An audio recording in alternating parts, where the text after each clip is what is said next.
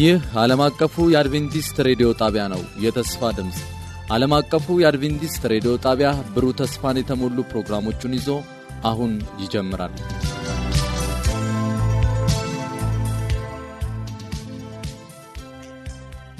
በጌታ የተወደዳችሁና የተከበራችሁ የዘወትር አድማጮቻችን እንደምን ይህ ፕሮግራም ከዓለም አቀፍ አድቬንቲስት ሬዲዮ ዘወትር ማለዳ ወደ እናንተ የሚደርስ ነው።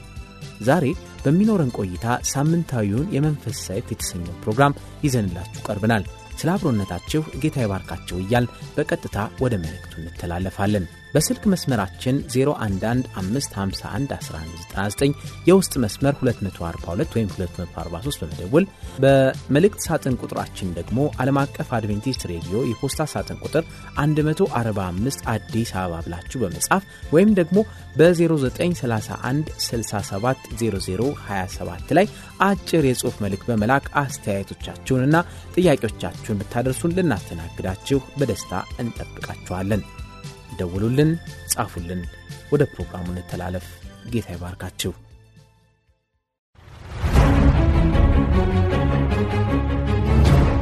የመንፈስ ሰይፍ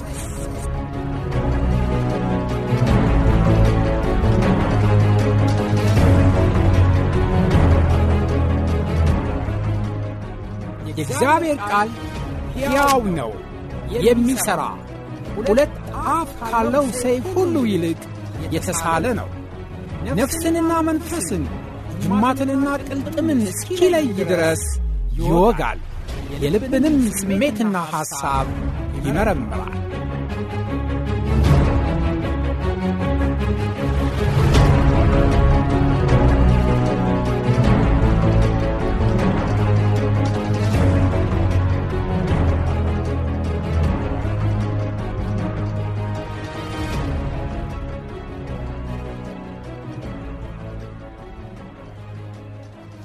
የተከበራችሁና የተወደዳችሁ አድማጮቻችን እንደገና ደግሞ የዚህን የራዕይ ዮሐንስ መጽሐፍ ጥናት አፖካሊፕስ ይዤላችሁ እንዲቀርብ የእግዚአብሔር ጸጋና የእግዚአብሔር መንፈስ ስለረዳኝ እግዚአብሔር የተመሰገነ ይሆን።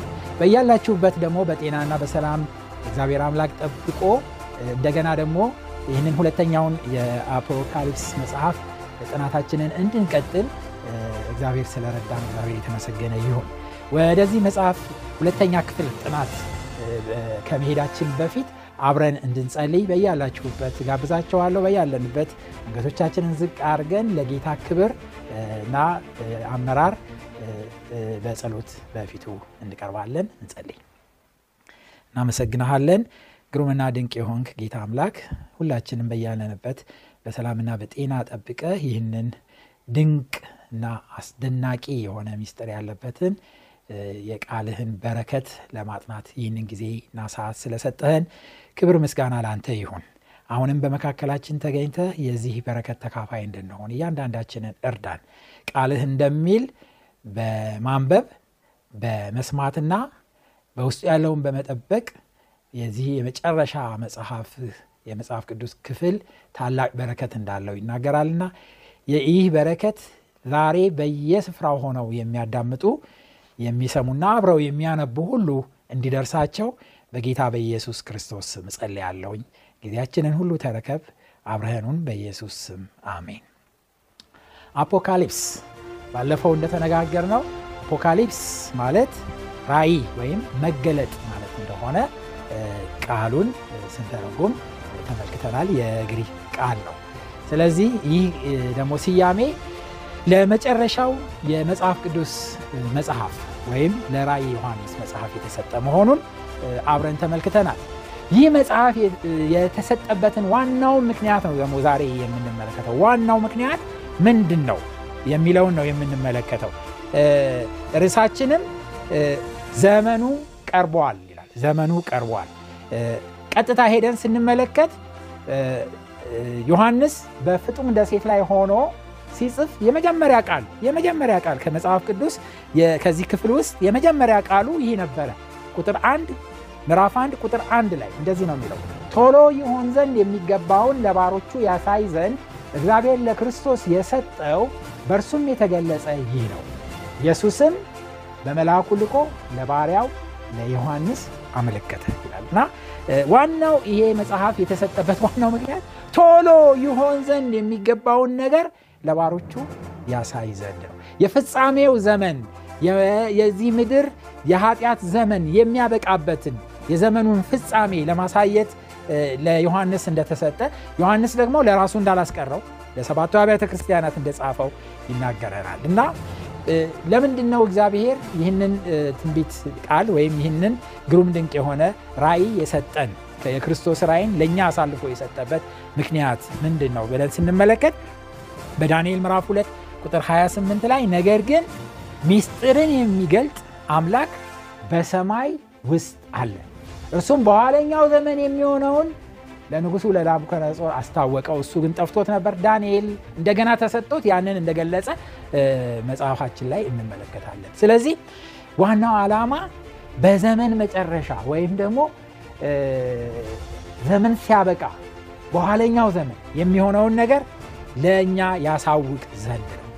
ወንድሞቼና እህቶቼ በዚህ በኋለኛ ዘመን የሚሆነውን ነገር ማወቅ የማይሻ አለ? ምንድን ነው የዓለም ፍጻሜ? የብዙ ሰዎች ጥያቄ ነው። የህይወት ፍጻሜ ምንድን ነው?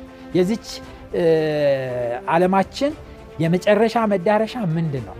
ደቀ መዛሙርቶች የክርስቶስ ኢየሱስ ዳግም ምጽአት የዚህ የኃጢአተኛው ዓለም መጨረሻ መሆኑን አስተዋሉ።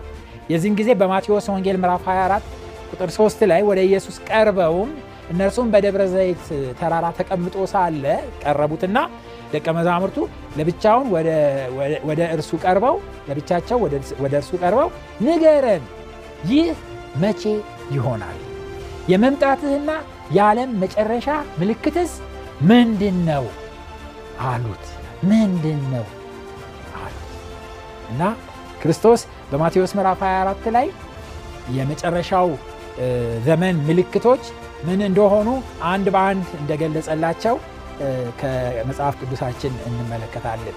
ይህንን ከራ ዮሐንስ መጽሐፍ ትንቢቶች በጣም ኃይለኛ ከሆኑት ትንቢቶች በተለይ እነዚህ ሰባቱ ማህተቦችና ሰባቱ መለከቶች በሚለው ርዕሳችን ውስጥ ወደፊት አብረን እናጠናለን። አብራችሁን ብቻ እንድትቆዩ ነው የምንጋብዛችሁ።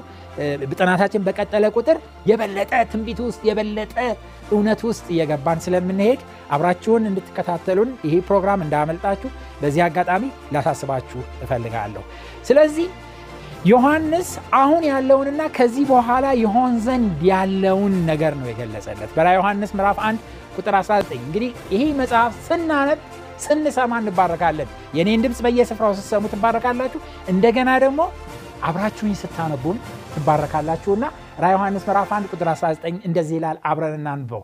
እንግዲህ ያየኸውን አሁንም ያለውን ከዚህም በኋላ የሆን ዘንድ ያለውን ጻፍ።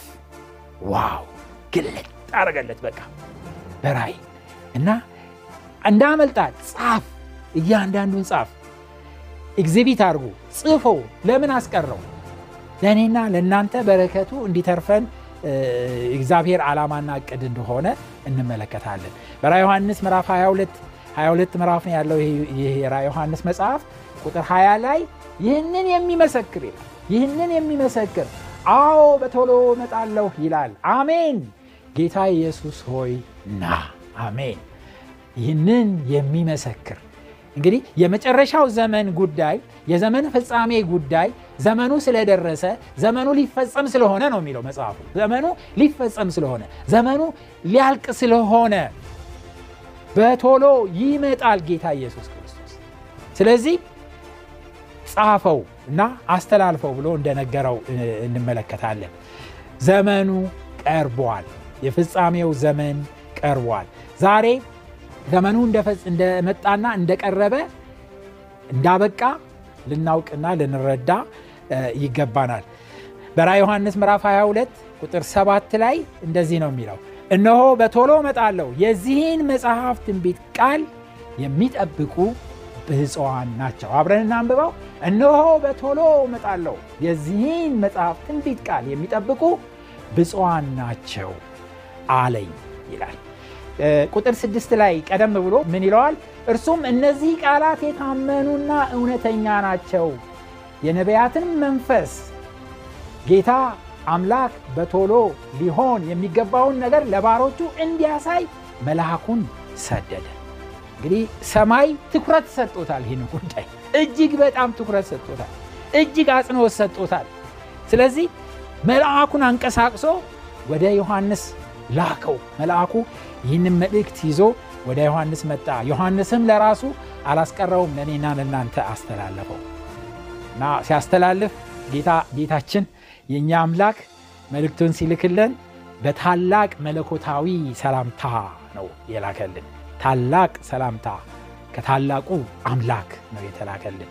ይህንን ታላቅ ሰላምታ ከታላቁ አምላክ በዚህ ግሩም ድንቅ አስደናቂ በሆነ መጽሐፍ ስናነበው በረከትን በሚሰጠው መጽሐፍ ላይ ተመዝግቦ እናያለን። በራዕየ ዮሐንስ ምዕራፍ 1 ከቁጥር አራት እስከ አምስት ድረስ እንደዚህ ይላል። ዮሐንስ በኢስያ ላሉ ሰባቱ አብያተ ክርስቲያናት ካለውና ከነበረው ከሚመጣውም በዙፋኑ ፊት ካለው ከሰባቱ መናፍስት ከታመነው ምስክር ከሙታንም በኩር የምድር ነገስታት ገዢ ከሆነው ሰላምታ አመጣለን። ሰላምን የሚያመጣ መልእክት ይዞልን መጣ። ሰላም ከእግዚአብሔር ጋርና ሰላም ከሰዎች ጋር የሚያመጣውን ግሩም ድንቅ መልእክት ይዞልን መጣ። እግዚአብሔር የተመሰገነ ይሁን። ይህንን መልእክት የላከልን ይህ ታላቅ የሆነው የሰላም አምላክ ጌታችን የኢየሱስ ክርስቶስ ነው። በዚሁ በራዕየ ዮሐንስ ምዕራፍ 1 ቁጥር አምስት ላይ ያለ ምክንያት እንደወደደን ተጽፎ እናያለን። እስቲ ግሩም ድንቅ የሆነውን በረከት የሚሰጠውን ቃል አብረን እናንብብ። ራዕየ ዮሐንስ ምዕራፍ 1 ቁጥር አምስትና ስድስት ለወደደን ከኃጢአታችንም በደሙ ላጠበን መንግሥትም ለአምላኩና ለአባቱም ካህናት እንድንሆን ላደረገን ለእርሱ ከዘላለም እስከ ዘላለም ድረስ ክብር ኃይል ይሁን አሜን። ወንድሞቼና እህቶቼ ይህ ቃል በሕይወታችን በረከትን ያመጣል። ብዙ ሰዎች በዚህ ዓለም ላይ በሕይወታቸው ሙሉ በዚህ በአጭር ዕድሜ ዘመናቸው ሁሉ በበደለኝነት፣ በጭንቀት ያለ እረፍትና ያለ ሰላም ሲመላለሱ ይኖሩና ወደ ፍጻሜ ይደርሳሉ። እግዚአብሔር ግን ይህንን ፍጻሜ የደስታና የእረፍት ሊያደርግላቸው ይህንን ግሩም ድንቅ የሆነውን የራዕየ ዮሐንስ መጽሐፍ ሰጠ። ብዙዎች አላዩትም፣ ብዙዎች አላነበቡትም። የተጨነቁ በዚህ ውስጥ ያልፋሉ። ራዕየ ዮሐንስ መጽሐፍ ግን ኢየሱስ ክርስቶስ በሚሞተው በግ የተመሰለና ለዚህ በደለኝነት ሁሉ ታርዶ ዋጋውን እንደከፈለ መጽሐፍ ቅዱሳችን ይመሰክርናል። ክርስቶስ በራዕየ ዮሐንስ መጽሐፍ ውስጥ ከ27 ጊዜ በላይ ነው በግ ተብሎ የተጠቀሰው። በግ ያውም የታረደው በግ በመባል የተጠቀሰው በራዕየ ዮሐንስ ምዕራፍ አምስት ቁጥር ስድስት ላይ ያለውን አብረን እናነባዋለን። እንደዚህ ይላል ራዕየ ዮሐንስ ምዕራፍ አምስት ቁጥር ስድስት በዙፋኑና በአራቱም እንስሳቶች መካከል በሽማግሌዎችም መካከል እንደታረደ በግ ቆሞ አየሁ አየሁት አየሁት። ዋው! ክርስቶስ ኢየሱስ በሰማያዊ ስፍራ እንደታረደ በግ አየሁት። እንደታረደ በግ ቆሞ አየሁት። ይህ የሚያረጋግጠው ምንድን ነው? የኃጢአት ዕዳ በሙሉ በታረደው በግ አማካኝነት መከፈሉን ነው የሚያረጋግጠው። ዋጋውን ለማረጋገጥ በነዛ በአራቱ እንስሳቶችና በሽማግሌዎቹ መካከል የታረደ በግ ታይቷል። ወንድሞቼና እህቶቼ የተከፈለ ዋጋ የከፈለው በግ ታይቷል። ስለዚህ ደስ ሊለን ይገባል። ራዕየ ዮሐንስ ምዕራፍ አምስት ቁጥር ስድስት ደግሞ እንደዚህ ይላል። እናንብበው አብረን ለበረከት አብረን እናንብበው። ሰባትም ቀንዶችና ሰባት ዓይኖች ነበሩት። እነርሱም ወደ ምድር ሁሉ የተላኩ መናፍስት የእግዚአብሔር ናቸው ይላል እና ጌታችን ኢየሱስ ክርስቶስ ዋጋ እንደከፈለ መንፈስ ቅዱስ ወደ ምድር ሁሉ ይህንን መልእክት እንደላከ ነው ይህ ክፍል የሚያሳየን። እስቲ አንድ ጊዜ አብረን ወደ ኤደን ገነት ወደ አዳምና ሔዋን ወደ ጥንቱ ጉዳይ እንመለስና አንዳንድ ነገሮችን እንመልከት። በዘሌዋውያን ምዕራፍ 17 ቁጥር 11 ላይ ደም ከሕይወቱ የተነሳ ያሰረያል ይላል። አዳምና ሔዋን ኃጢአት በሰሩ ጊዜ ሞት ባልነበረበት ጊዜ ደም በማይፈስበት ጊዜ ጌታችን ኢየሱስ ክርስቶስ ተደብቀው ባሉበት እና የበለስ ቅጠል ለብሰው ባሉበት ወደ እነሱ መጥቶ አንድ በግ መስዋዕት በማድረግ የበጉን ቆዳ እንደሰጣቸውና እንዳለበሳቸው ቆዳም ቁርበትም እንዳለበሳቸው መጽሐፍ ቅዱስ ይናገራል። ደም ፈሰሰ ለመጀመሪያ ጊዜ ደም። ለምን ደም? ደም የህይወት ማዕከል ወይም ህይወትን የሚወክል መሆኑን መጽሐፍ ቅዱስ በተደጋጋሚ በተለይ ዘሌዋውያንና በዘዳግም መጽሐፍቶች ላይ ይነግረናል። ስለዚህ ያ ህይወት የማን ህይወት እንደሆነ መጽሐፍ ቅዱስ ይመሰክርልናል። ዮሐንስ ወንጌል የዮሐንስ መልእክት ምዕራፍ አምስት ቁጥር 11 እና 12 እንደዚህ ይላል እግዚአብሔር የዘላለም ህይወት እንደሰጠን ይህም ህይወት በልጁ እንዳለ ምስክሩ ይህ ነው። ልጁ ያለው ህይወት አለው፣ የእግዚአብሔር ልጅ የሌለው ህይወት የለው። ያ ከክርስቶስ ኢየሱስ የፈሰሰው ደም ህይወትን ነው የሚወክለው ህይወትን። ስለዚህ ክርስቶስ ኢየሱስ ደሙን ሲያፈስልን የዛን ጊዜ ህይወቱን ለእኛ አሳልፎ እንደሰጠ መጽሐፍ ቅዱስ ይነግረናል። ኦ አዳምና ሔዋን በመጀመሪያ መጽሐፍ ቅዱስ እንደሚያዘው ኃጢአተኛው ነው በጉን የሚሰዋው። ኃጢአት የሰራው እሱ በበጉ ላይ እጁን ይጭንና ያንን በግ ያርደዋል እና ይህ አሁን በየጊዜው በየዓመት ባሉ በየጊዜው ብዙ እንስሳቶች በሚገደሉበት ምድር ውስጥ ሆነን ምንም ላይመስለን ይችላል። ነገር ግን በአዳምና ሔዋን የህይወት ተሞክሮ ግን ገብተን ብንመለከተው ሞት ባልነበረበት ደም ባልፈሰሰበት ጊዜ የመጀመሪያውን በግ መስዋዕት አድርጎ አዳም ሲያቀርብ ሳለ ምን ያህል ልቡ ተሰብሮ ይሆን? ውስጡ ምን ያህል ተላውሶ ይሆን? የህይወት ለውጥ መምጣቱን እንዴት አድርጎ አስተውሎት ይሆን? ይሄ በጣም አድርጎ የሚያስጨንቅ ነበረ። ሮሜ ምዕራፍ 6 ቁጥር 23 የኃጢአት ዋጋ ወይም የኃጢአት ደሞዝ ሞት ነውና ይላል። ግድ ነው፣ ሞት ነው። ሞት መራራ ቢሆንም አስጨናቂ ቢሆንም ሞት ነው። ያ በግ ምንም ባልሰራው በደል በኃጢአት ምክንያት የመጀመሪያውን ሞት ቀመሰ። ይህ አገልግሎት ቀጠለ። መጽሐፍ ቅዱስ ሲናገር በመዝሙረ ዳዊት ምዕራፍ 77 ቁጥር 13 ላይ አቤቱ መንገድህ በመቅደስ ውስጥ ነው ይላል። ቤተ መቅደስ ተቋቋመ የኃጢአት ስርየትን ለማድረግ ሰዎችን ከኃጢአት የሚወጡበትን መንገድ ለማሳየት እግዚአብሔር ቤተ መቅደስን ስሩልኝ አለ። በዘጸአት ምዕራፍ 25 ቁጥር 8 ላይ ቤተ መቅደስን ስሩልኝ፣ ድንኳንን ስሩልኝ በመካከላችሁ አድር ዘንድ ብሎ እንደጠየቀ እንመለከታለን እና ይህ የሚያሳየው ኃጢአት ስርየት እንዴት እንደሚሆን ነው። ድንኳኑ ወይም ታቦት ያለበት ቤተ መቅደስ በመካከል ይሆንና የእስራኤል ሰዎች በዙሪያው ድንኳናቸውን ተክለው ይቀመጣሉ ወይም እዛ ይሆናሉ። ይህ ማለት ምን ማለት ነው? ምን ማለት ነው? ምን ማለት እንደሆነ በዘሌዋውያን መጽሐፍቶች ላይ በዝርዝር ስለዚህ ጉዳይ ተጠቅሶ እንመለከታለን። በአጭሩና ግን የዮሐንስን መጽሐፍ ለማስተዋል ያህል በምናጠናበት ጊዜ ይህ ምን ማለት እንደሆነ አብረን እንመለከታለን። አንድ ኃጢአተኛ ኃጢአት በሚሰራበት ጊዜ ኃጢአቱን ለመናዘዝ ምንም ነቁጣ የሌለበት ወይም ያልቆሰለ ወይም ቀንዱ ያልተሰበረ ወይም ራዩ ላይ ቁስል የሌለበት ንጹሕ በግ መርምሮ ይዞ ወደ ቤተ መቅደስ ይዞት ይመጣል። ዋው! ያ በግ ምንም የሚያውቀው ነገር የለም። ወዴት እንደሚሄድ አያውቅም። እየተነዳ በኃጢአተኛው ወደ ቤተ መቅደስ ይገባል። ቤተ መቅደስ ግቢ ውስጥ ከገባ በኋላ እንደምትመለከቱት ኃጢአተኞች ሁሉ ኃጢአታቸውን ለመናዘዝ ሰልፍ ይዘዋል። በጎቻቸውን እየነዱ መስዋዕታቸውን ይዘው በካህኑ ፊት ይቀርባሉ። ከዛ ካህኑ የሚያደርገው ምንድን ነው?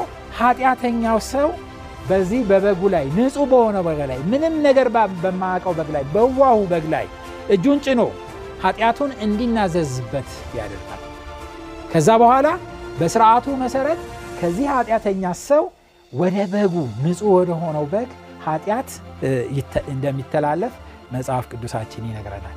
ከዛ ሰውየው በደለኛው ሰውዬ ነፃ ይሆናል። ኃጢአቱን ማን ይሸከማል? በጉ ይሸከማል። ከዛ ኃጢአትን የተሸከመው ይህ ንጹሕ በግ ኃጢአተኛ ይሆናል። ኃጢአተኛ በመሆኑ ምክንያት ኃጢአት የሰራች ነፍስ እሷ ሞት ይገባታል ስለሚል ይህ በግ መስዋዕት ይሆናል ወይም ይታረዳል።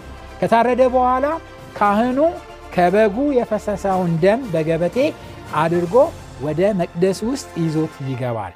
ከዛ በኋላ በመቅደሱም በመጋረጃው ፊት ለፊት በቅድስተ ቅዱሳኑና መቅደሱን በሚለየው መጋረጃ ፊት ለፊት ሆኖ ይህንን ደም ይረጫል ይረጫል።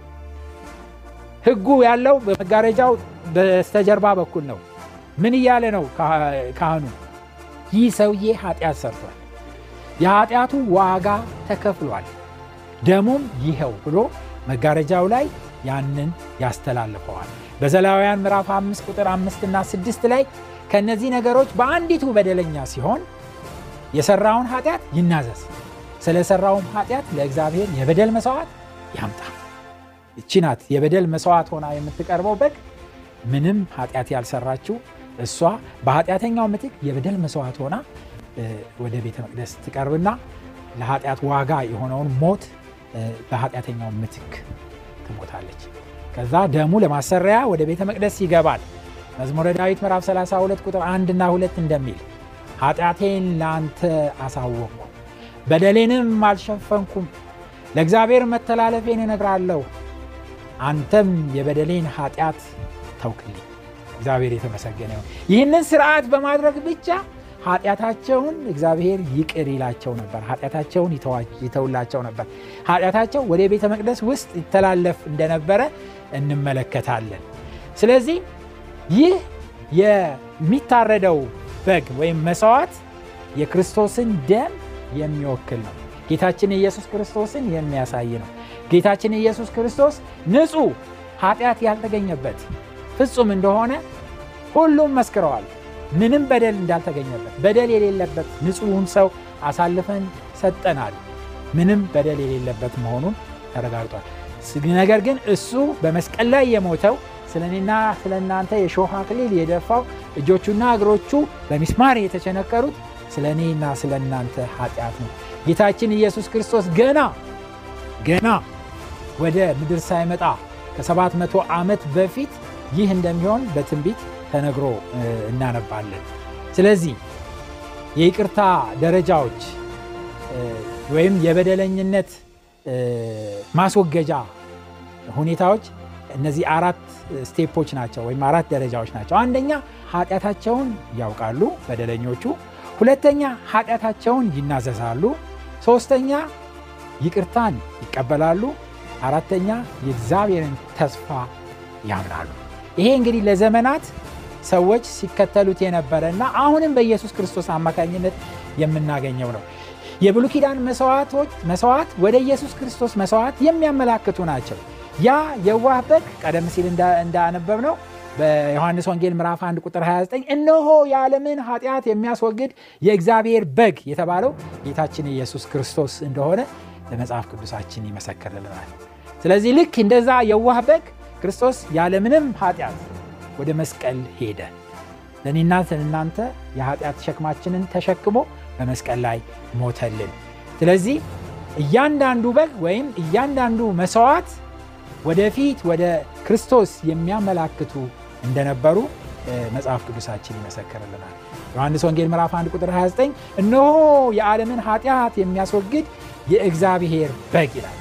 በራእይ የተገለጸው በግ ዛሬ ያንተን የኔን ያንቺን በደል የተሸከመው ክርስቶስ ኢየሱስ ነው። እግዚአብሔር የተመሰገነ ይህንን ነው የሚገልጽልን የራእይ ዮሐንስ መጽሐፍ ስለ ኢየሱስ ክርስቶስ በግ መሆንና ስለ ኢየሱስ ክርስቶስ መስዋዕት መሆን ነው የሚያሳየን የራእይ ዮሐንስ መጽሐፍ። ስለዚህ በኢሳይያስ ምዕራፍ 53 ከቁጥር አራት ጀምሮ ክርስቶስ ኢየሱስ ከመምጣቱ በፊት ከመወለዱ በፊት ከቤተልሔም ውስጥ ከመወለዱ በፊት ኢሳይያስ ይህንን ተንብዮ ነበረ። እንደዚህ ይላል። ወንድሞቼና እህቶቼ ትልቅ በረከት ስላለው አብረን እንመልከት። በያላችሁበት በመጽሐፍ ቅዱሳችሁን በኢሳይያስ ምዕራፍ 53 ላይ ከፍታችሁ ከቁጥር አራት ጀምሮ ያለውን አብረን እንድናነብ ጋብዛችኋለሁ። ኢሳይያስ ምዕራፍ 53 ከቁጥር አራት ጀምሮ በእውነት ደዌያችንን ተቀበለ ሕመማችንንም ተሸክሟል። እኛ ግን እንደተቸገረም ቆጠር ነው። እርሱ ግን ስለ መተላለፋችን ቆሰለ፣ ስለ በደላችንም ደቀቀ። የደህንነትም ተግሣጽ በእርሱ ላይ ነበረ። በሱ ቁስል እኛ ተፈወሰ እኛ ሁላችን እንደ በጎች ተቅበዝብዘን ጠፋን። ከእኛ እያንዳንዱ ወደ ገዛ መንገዱ አዘነበለ። እግዚአብሔር የሁላችንን በደል በእርሱ ላይ አኖረ ተጨነቀ ተሰቃየ።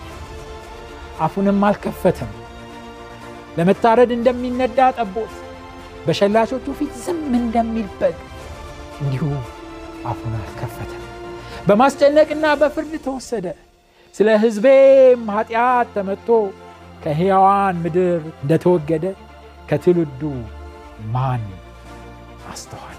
ኦ ወገኔ በተለያየ ቦታ ሆናችሁ ይህን የምታዳምጡ ወንድሞቼና እህቶቼ ክርስቶስ ፍጹም የሆነ እንከን የማይወጣለት የኃጢአታችንን ዋጋ በመስቀል ላይ ከፈለ። ዛሬ ከበደል ነፃ ለመሆን በመጀመሪያ በደለኛ መሆናችንን ማወቅ ይኖርብናል።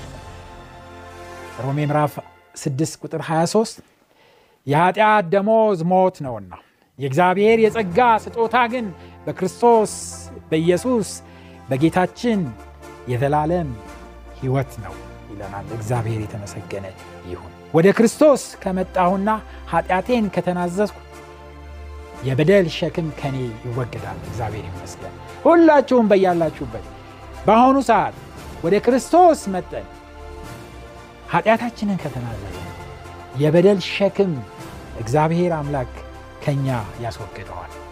ይህ ብቻ አይደለም ወንድሞቼና እህቶቼ እርሱ የሾህ ዘውድ ጭኖ እኛ የህይወት አክሊል እንድንጭን ያደርገናል። እግዚአብሔር ይመስገን። እርሱ የሾህን ዘውድ የጫነው እኔና እናንተ የክብር አክሊልን እንድንጭን ነው። እግዚአብሔር የተመሰገነ ይሁን። እንጸልይ። ቅዱስና ቸር ሩና ፈቃሪ የሆንክ ሰማይ አባታችን በዚህ ጊዜ ደግሞ እኔና ወገኖቼ በያለንበት ሆነን ግሩም ድንቅ የሆነውን ተስፋ ያለበትን ይህንን የራይ ዮሐንስ መጽሐፍ እንድናነብና በራይ ዮሐንስ መጽሐፍ ላይ ደግሞ የተጠቀሰው የሚያነቡ የሚሰሙና በውስጡ ያለውን የሚጠብቁ የተባረኩ ናቸው ተብሎ የተባለው ተስፋ በየቤታችን በየልባችን በየህይወታችን እንዲገባ ፍቃድህ ስለሆነ ክብር ምስጋና ለአንተ ይሁን።